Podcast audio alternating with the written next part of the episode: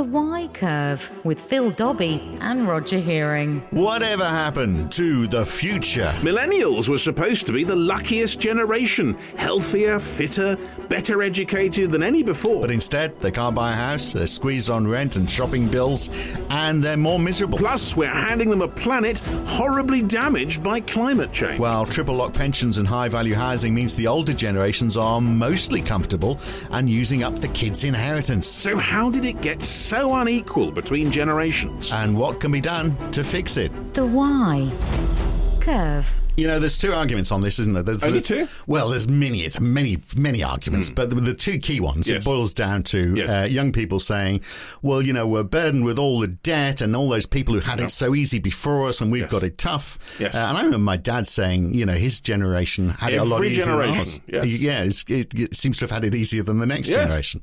And then there's the other argument that says, well, you know, if they only just worked a bit harder and showed a bit of dedication, Eh, then maybe they'd get on. toast. Yeah, exactly. It would all be fine. These Yeah. snowflakes, they don't know they've got it made. They're yeah, I concerned think about there's a their bit mental of. health. I, I think I, I'm prepared to accept that there might be a bit of both. No, well, I don't. I, I, I think actually the, the people people don't change that much. I think they are in a much much worse position just as far as Hmm. the opportunities that they've got and how much they have to pay for them. But also, it's a huge wealth thing because you know at one end there are people who are doing very nicely, thank you, whose parents are paying for everything or whatever, and they're getting into the right job, so they've got the right yeah, connection. and then there's those who don't. and those who don't, and that that was always the case. And I don't get the economics of it. So the Hmm. idea that we'll say, well, okay, if you, you're going to go to going to go to university, it's great for the university sector. I mean, Hmm. Yeah. Hmm. the university has done very well out of the idea that everyone's paying because there's many more people going to university now, and they can charge more for the courses, and we're seeing you know more money going into that sector. So great for the sector, not necessarily very good for those people. Yeah. Uh, and so, I, but but also the fact that you are then riddled with a uh, the Huge debt, debt and yeah. that huge debt is money that you are pulling out of the economy Yeah. because you're repaying debt rather than spending it in the economy. So how do you get economic growth if no one's got any bloody money to spend? Mm, Well, the pensioners have plenty of money. Well, okay. that's That's not what we're talking about. We're talking about- well, no, but that yeah. Hmm. the point because it's the balance between the two. Yeah. that's the problem. Not that everyone's poor. The, it's it's the Does balance it have to be two. that? I mean, can't the can't the can't the old people um, sort of like you know live a, a comfortable existence and have enough money to be able to support the Well, that the would younger be nice, people? wouldn't it? Yeah. But well, is it possible? Only a question of money. Let's pick that question up with someone who knows, who's Liz Emerson, CEO and co-founder of the Intergenerational Foundation, which is an independent charity promoting intergenerational fairness. And Liz joins us now. So, Liz, I guess I mean the obvious place to start is because it always comes up with young people: house prices. Just the fact that the the house price to earning ratio, I'm looking at figures from Nationwide, they're saying it was three in 1995. So a house would cost three times your earning. Now it's seven times. I mean, and you know, it seems like it's just become an impossibility, particularly if you're on your own, to be able to get a house. Absolutely. And that's seven times outside London. If you're inside London, it's something like 13 to 15 times. Yeah. I mean, the point the point is, and this is where kind of intergenerational fairness and and ageist policy comes in, quite frankly, is that um, parents and grandparents are only just beginning to get just how bad their children's and grandchildren's futures are going to be. And the main reason for that is the inability to be able to afford a roof over their heads. And for too long, young people have been derided for being the latte generation, for not being thick skinned enough, for not working hard enough, for not being able to save enough, for frittering their money away. Spending it all on avocado toast, I Spending- think, was one exactly, thing spending it all on avocado toast. And the reality is that the average young person is having to put aside more than two thirds of their weekly expenditure just on rent. They can't even afford their, their auto enrollment contributions. I mean, they're in negative savings most of hmm. the time because of the cost of living crisis. And there is this kind of there's this kind of generational morality coming down the generations to young people, basically saying, well, you're not working hard enough. If you worked as hard as our generation, you'd be able to do all the things that we can do.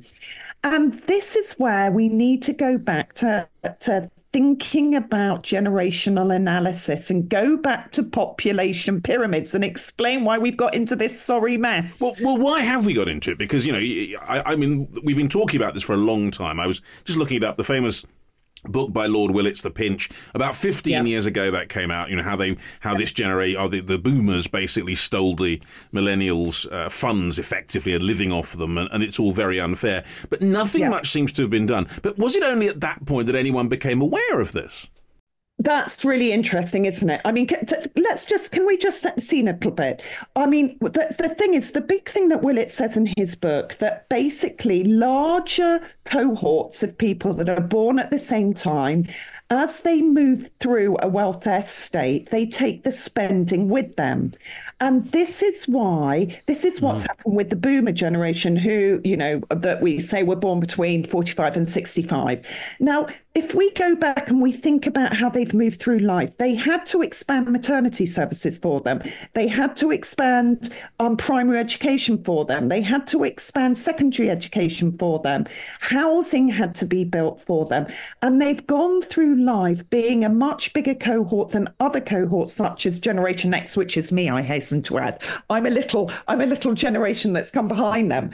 Um, and, and so there are expectations of entitlements within a welfare state system that has this kind of universal safety net. Now, over time, that safety net has had to change because of um, a multitude of reasons, which has meant that as our country has got poorer, um, the, the the the welfare state has pretty much retreated from anybody under the age of 55 everybody's means tested whether it's housing benefits whether it's student loan maintenance grants um even child benefits. Um you know and and, It and is. It's increasingly becoming a pay, you know, user pays type scenario, which which defeats the purpose of the government stepping in, doesn't it? But it, but is it is it? I mean, by, by the way, just you know, so we're all clear on this. I'm I'm a boomer, so so's Roger, but Yes. I'm but I'm only by a year. I snuck in. I just I was one of the la- one of the last of the boomers. He's a very young boomer. he's a young boomer okay but- uh, but right. all this- thank all you for it- declaring all- that both of you I well, you know, I like to be upfront, but Yeah. all the Absolutely. stuff that you're, you're you're saying about, you know, all of this provision that had to happen to Yeah. to satisfy the needs of this generation. Yeah.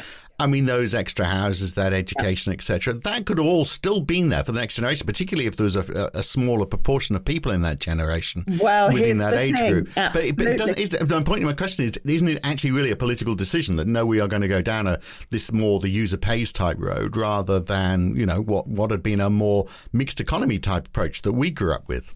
Yes, to some degree, but the other elephant in the room here um, is, and this is where this is where it's this is where it gets very tricky, is the welcome but rapid aging of our population.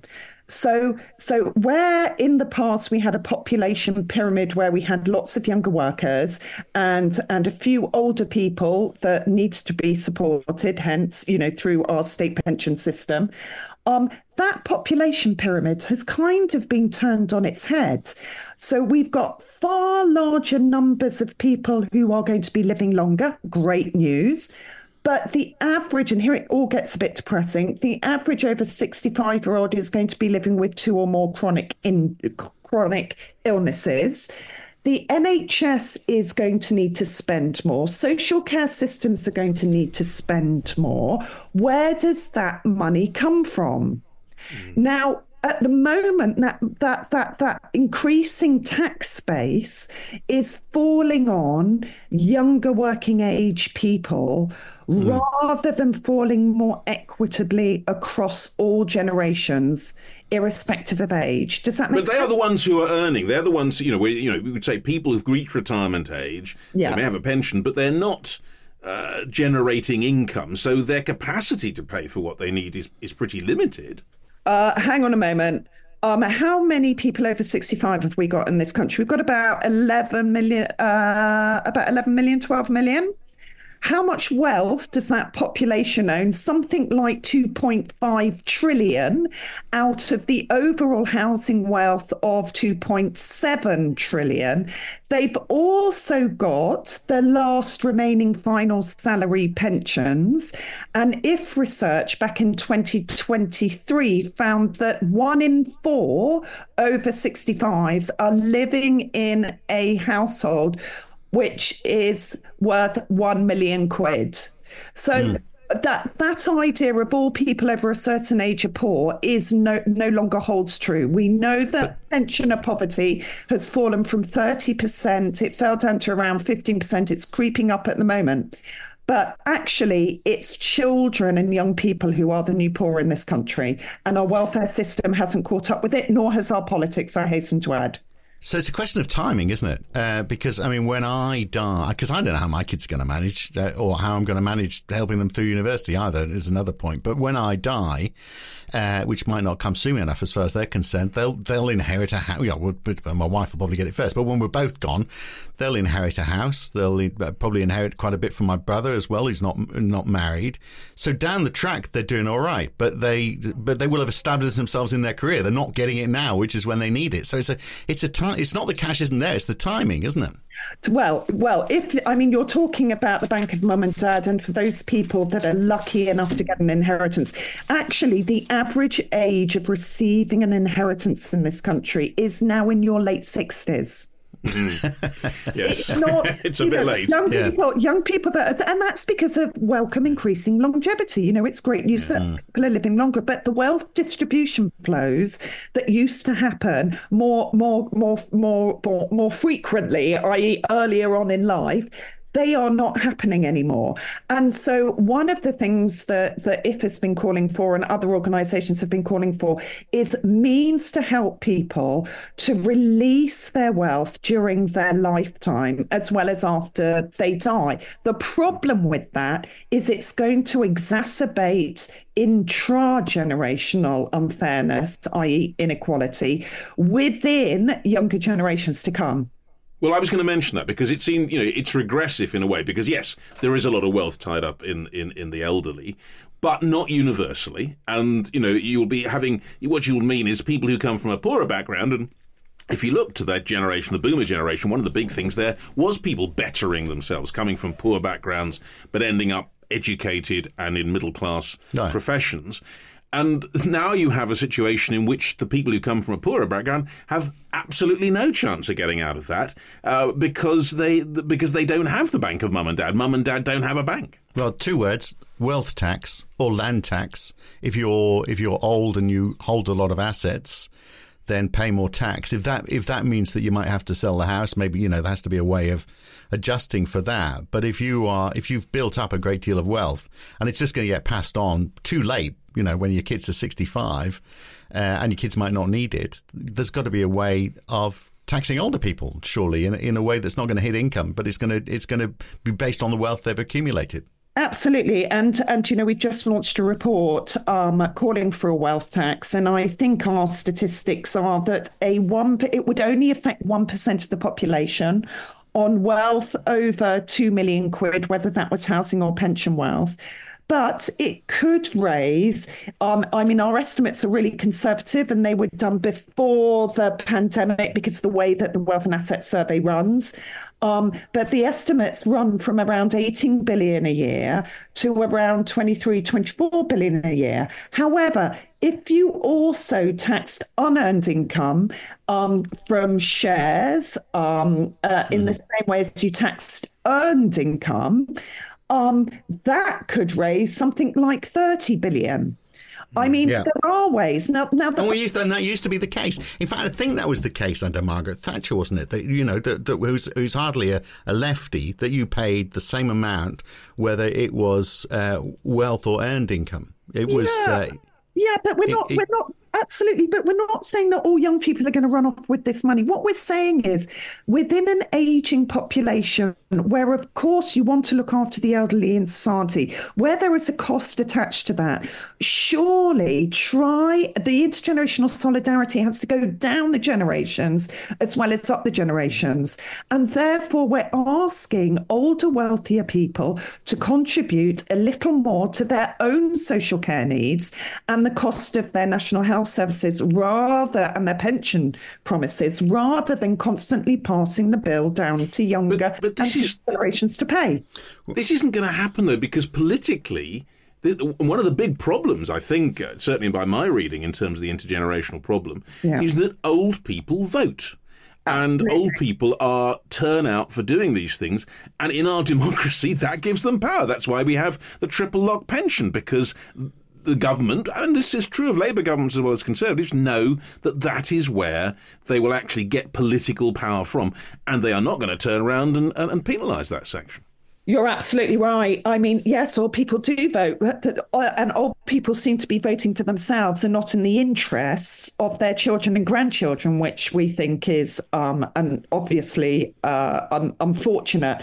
Um, mm. and yes, young... like, Bre- like Brexit, for example. Absolutely. Where, was it something like seventy-five percent of young people were for Remain? Absolutely. Uh, actually, mm. but you know what? The highest indicator for Brexit was actually education level. Yeah. It didn't mm. matter where you came from, but it was your level of education, whether you voted to Remain or not. But let's go back to the grey vote. The grey she's vote... saying she's saying Brexit voters are yes. stupid. Did well, no, no, no, no, no, no. Let's just not go there, please. God, let's not go there. Now, I as as as a parent of two young adults, I I I am mourning the fact that they are unable mm. to work in other countries and have the freedom. It's a tragedy that I had when I was younger. Yeah. So I yeah. think there is an intergenerational. Um, there is an yeah. Intergenerational unfairness there. But can we go back to the grey vote? Because do remember when you're speaking to people in their 20s or their 30s, they got absolutely stuffed over tuition fees. And let's go back to David Willetts, shall we? Who wrote The Pinch, who said, oh dear,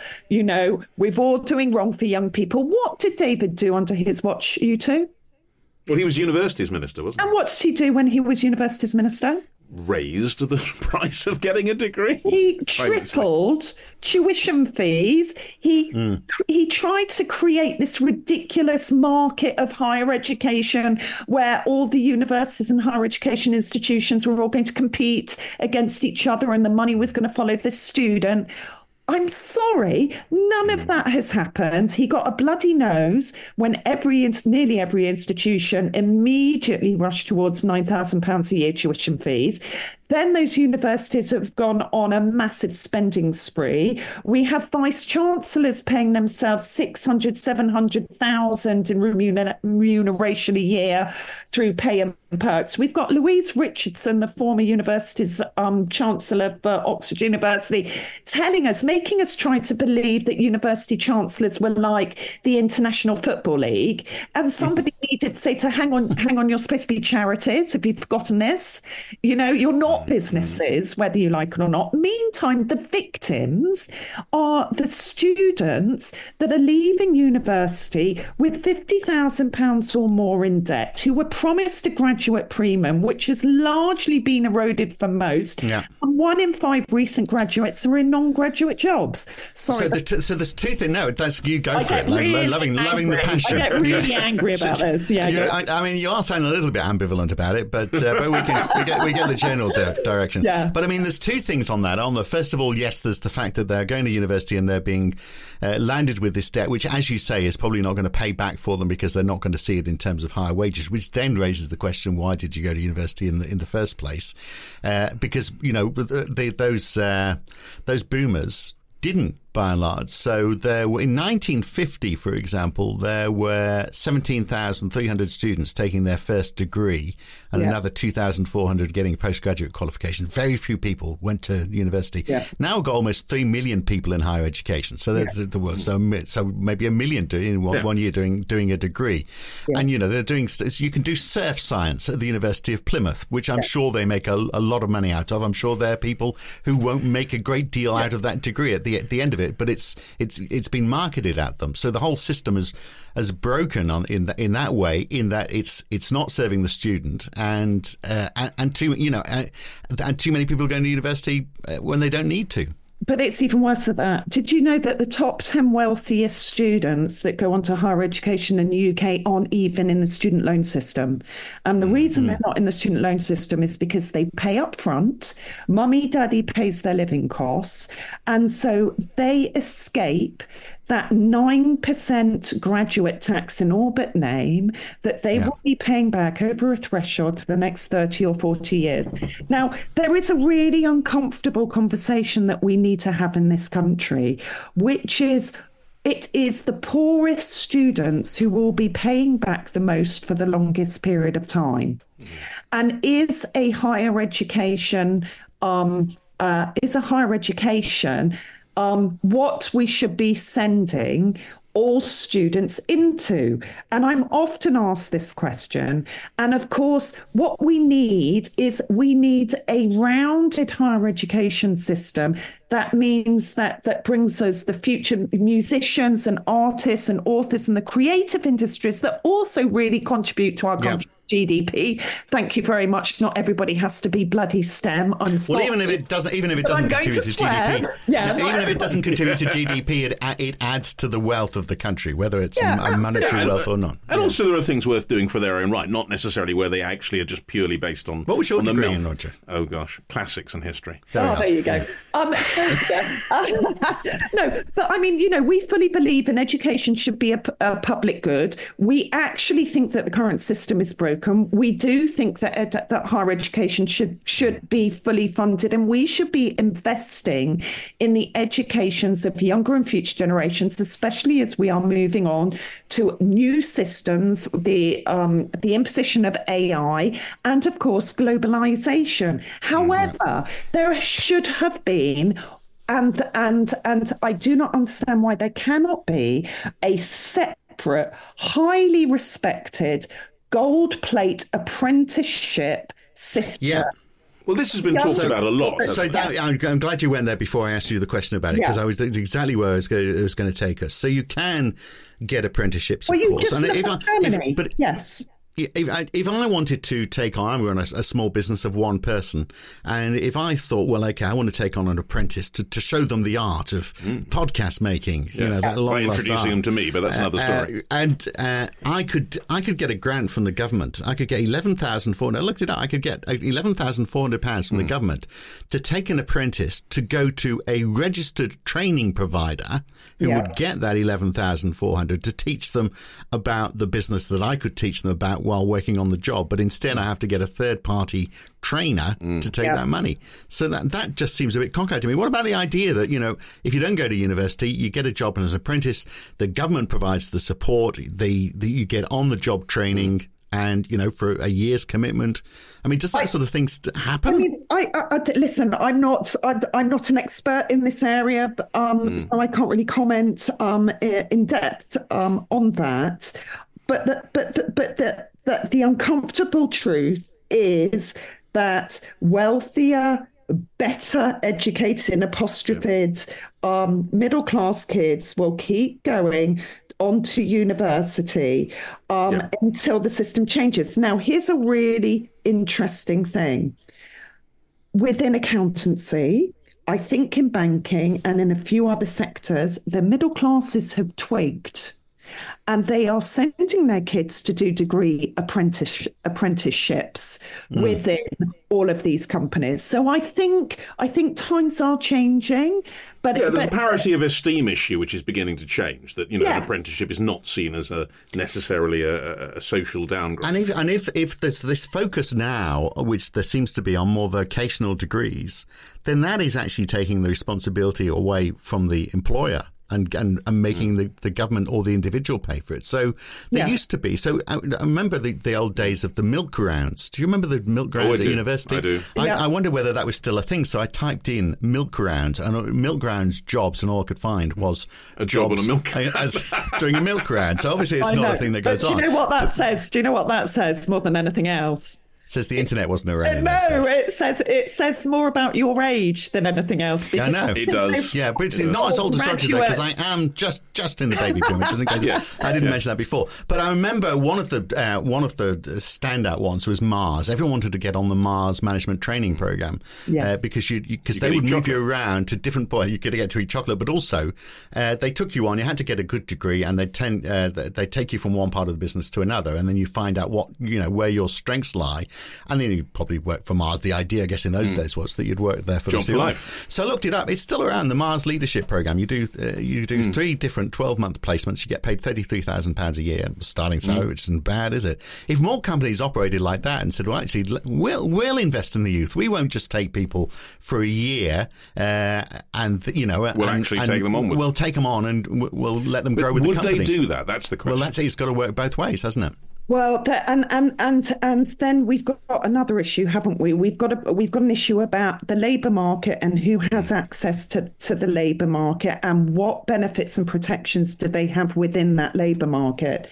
And of course, um, we what the boomers haven't had to deal with, but what younger generations have had to deal with is the rise of the gig economy and this the zero hours contract, which which is where you know you could argue that the power has has moved too far in the direction of employers um, and and power has been removed from younger workers to some degree. So you could have a younger worker on a contract sitting next door to um, a co- older colleague who has full full time protections, ill health, pension contributions, but that younger worker hasn't got any of those rights. So mm. if they fall ill, you know they are losing income. So so it's a much. So I, I suppose I, I kind of want listeners listeners of this podcast to, to understand just how how how the cards are stacked against younger mm, yeah. well, I think a lot of people understand. A lot of people do understand that, and then if you do the sums, if you try and put yourself in the position which again I did. I thought, well, okay, I've got my first job out of university, or a couple of years down the track, perhaps. Actually, a few years because I worked on a forty-five thousand pounds, which for most kids would be, uh, you know, starting out would be a great deal. I thought, if okay, I'm going to get a one bedroom flat in Holborn. What can I get that's halfway decent? Two thousand eight hundred pounds per month. I thought, okay, forty five thousand after tax. That's thirty five thousand. I'd have to pay back four thousand of that on my student loan, so that leaves thirty one thousand. That's two thousand five hundred pounds per month. So I'm paying two thousand eight hundred rent. I've got three hundred pounds left to spend for Plenty. nights out. More Plenty. than enough for anyone. I, I, mean, uh, you know, you do the sums like that, and that, that's work. on a, that's on a good salary. It just doesn't work. Does it? You'd, you'd have to find a girlfriend who's quite well paid to share that rent with yes, you. Who has a rich mum and dad, possibly yeah, even. Who doesn't mind but, the fact there's only one bedroom in the, the thing, flat. thing with all this, Liz, is you know we were all singing the same tune. We all think that this situation is wrong, and you, uh, as a group, your your your organisation and others have put out these pleas for changes, whether it's to the tax system or the education system. Are you getting any traction? And particularly, I'm thinking, you know, we're all assuming potentially a Labour government will be in place perhaps by the beginning of next year. Mm. Are you getting any traction on this? Because we go back to that problem of the vote, the vote being with the elderly. And Labour has been very keen not to make huge promises, of course, in, in these sort of areas. But are you, when you go and talk to these politicians, do you get any traction on any of this stuff you're saying? Well, isn't it interesting? Behind closed doors, every politician that we have spoken to, from whatever whatever end of the political spectrum wrings their hands with us and goes, I know, Liz, it's terrible, it's terrible what we're handing on to younger and future generations. But but tell me, Liz, how am I going to sell that on the doorstep? And they hide behind this idea that that the voters are are are the voters are the people that that they answer to.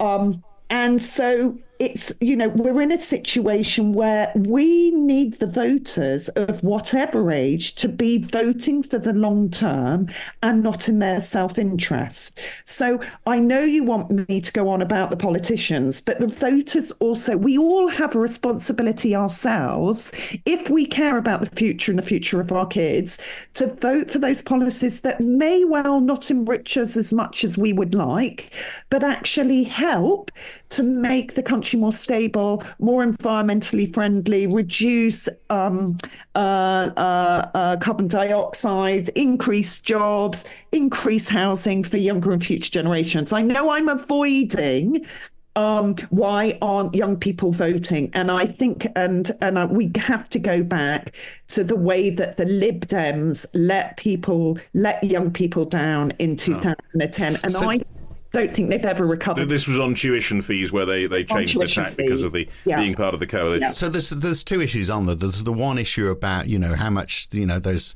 those nasty uh, generations that have gone before, how much they you know how much debt they've uh, they've yeah. laden us with, which we'll look at in a second. The other one is uh, you know just how do you get a job and get a get a start in life, and and university might not be the answer for lots of people. And I talked about you know examples like Mars, and you know if if every if I mean all you two laws you could pass. One is to say, well, okay, we're going to abolish zero hour contracts. They're, they're, they're illegal from now on. And the other the other one would be to say, and uh, if any company of a certain size, you have to provide on-the-job training for a certain percentage, you know, of the size of your of your workforce, so that all of these uh, sort of apprenticeships mm. open up for people, and so they start to go. Well, actually, that sounds like a better deal than going off to university because it looks like there's a more of an opportunity. So some of that gets thrown back to to, to companies. That seems like a, a sensible approach. It's Just a couple of regulations that most people are suspecting. I can't see that appearing in the Labour manifesto. But why not?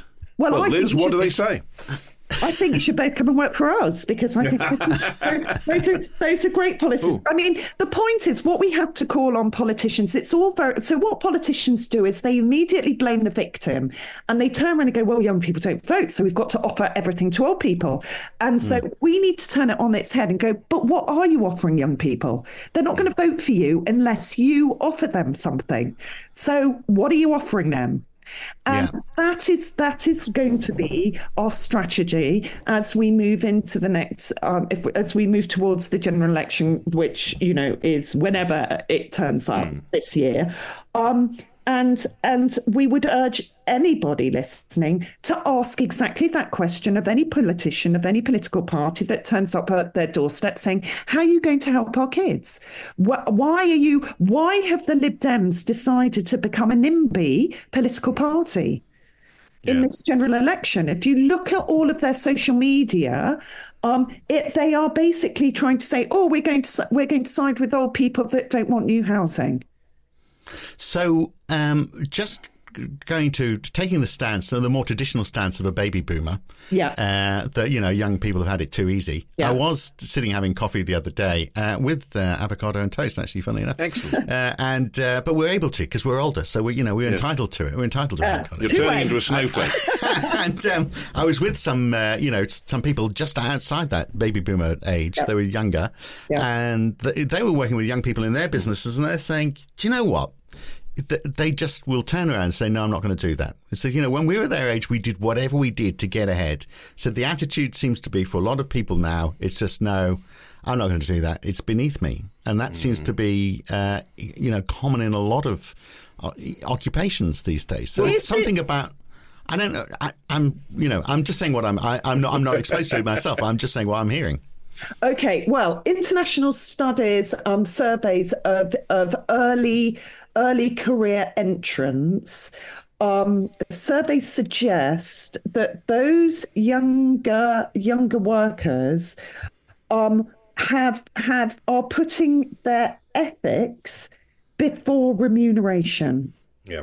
Mm, um, and yeah. they are they have ex, they are expecting far higher working conditions. And of course, you know, again, this is the middle classes. This is the lucky few.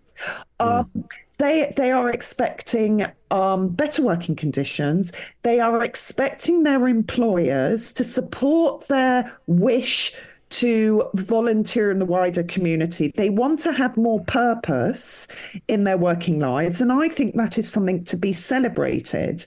Um, you know, I'm Generation X. I graduated into um, full on late 80s recession.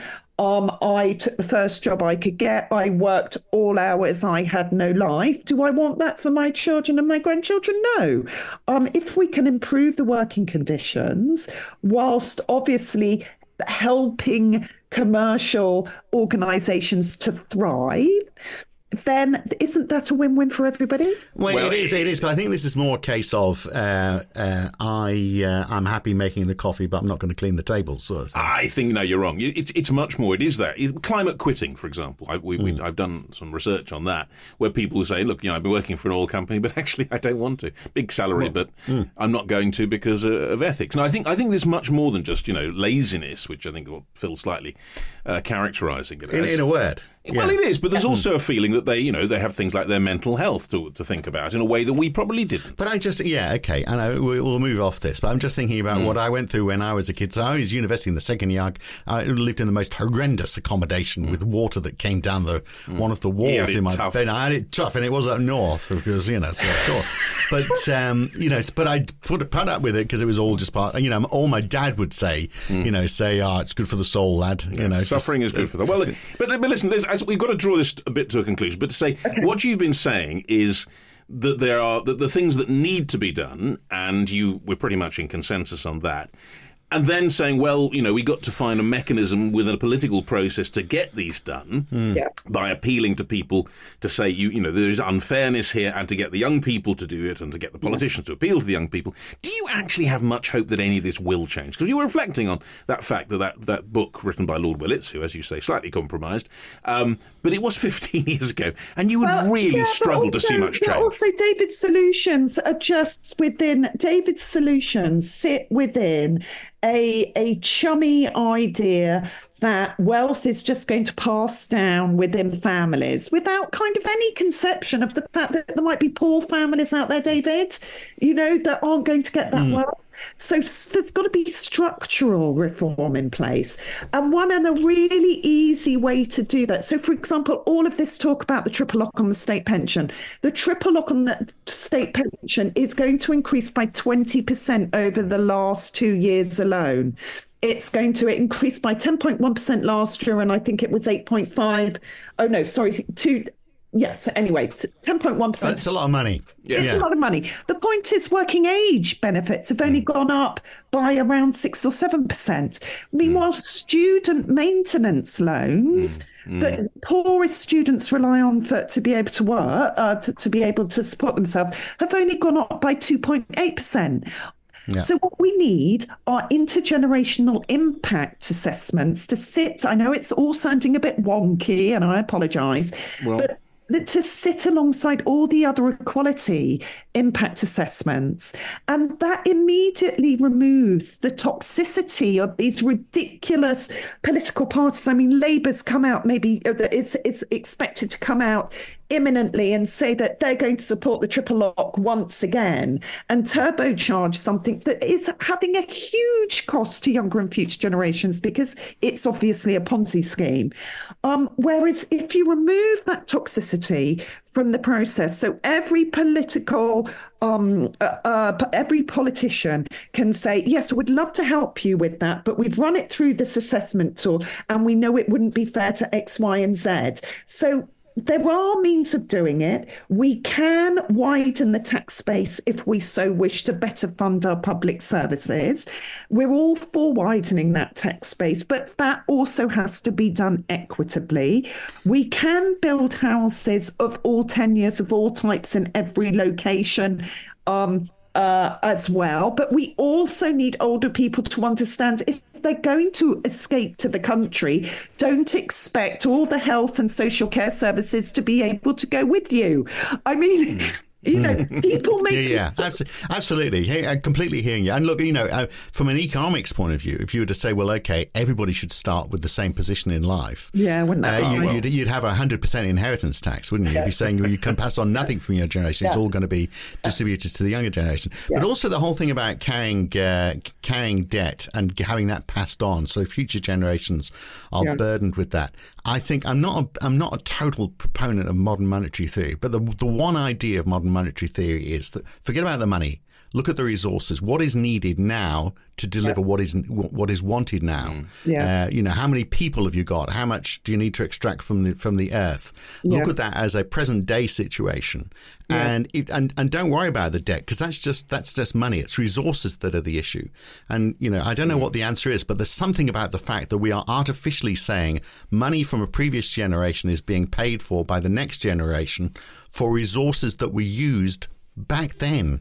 And we Well, don't care about back then. We're thinking about So, now. so, so, so you've got to look at the private finance initiatives um, that uh, I think when we last looked at it, I think at, um, David Parker, Professor David Parker, uh, official government historian to private uh, private finance initiatives, I think he quantified about 700 PFIs that were um, that were established in the 90s and 2000s.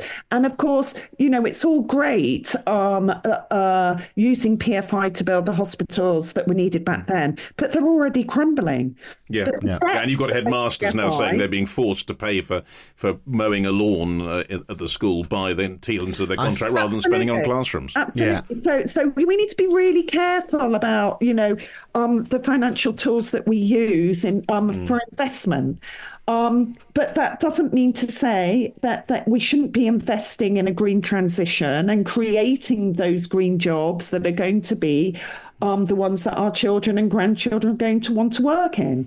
Mm. So I'm kind of, I kind of sit between two stools on that. What we need to do is we need to fund our pension schemes properly. Um, you know, there are too many unfunded public sector uh, pension schemes that are the cost of which it's all very well promising, you know, um, uh, uh, uh, uh very high pensions today, but the contribution rates haven't been enough for what people are still taking out of the system. So there needs to be reform there.